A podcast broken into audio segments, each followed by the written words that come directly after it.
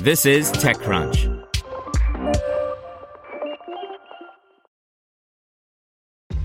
This episode is brought to you by ShipStation.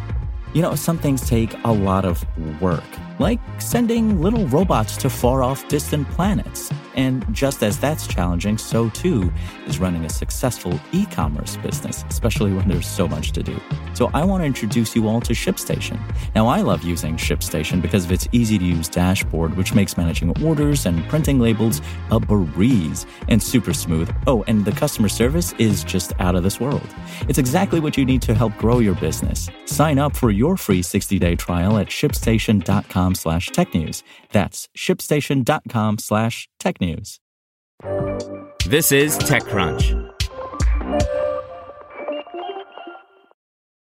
FDA authorizes Pfizer's COVID antiviral pill for people 12 and older by Devindra Hardawar.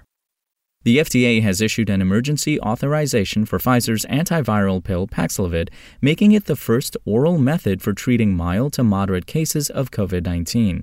The treatment is meant for high risk people 12 and older who could progress to a more serious COVID infection. The best part? The FDA says it could be available to use within a few days, making it another tool as we face the Omicron variant wave.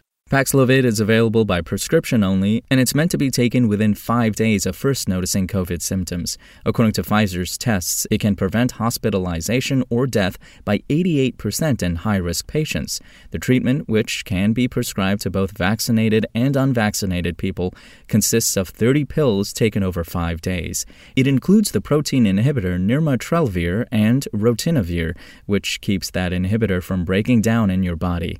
Side effects include an impaired sense of taste, high blood pressure, diarrhea, and muscle aches. This authorization provides a new tool to combat COVID 19 at a crucial time in the pandemic as new variants emerge and promises to make antiviral treatment more accessible to patients who are at high risk for progression to severe COVID 19. Dr. Patrizia Cavazzoni, director of the FDA's Center for Drug Evaluation and Research, said in a statement. So far, the U.S. has ordered enough pills to treat 10 million people, the New York Times reports. The company plans to deliver enough pills to cover 65,000 Americans within a week.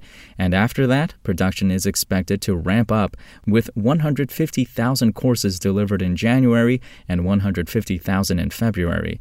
It also won't be the only antiviral pill around. Merck's competing treatment is expected to be approved soon, and it'll likely be more readily available than Pfizer's.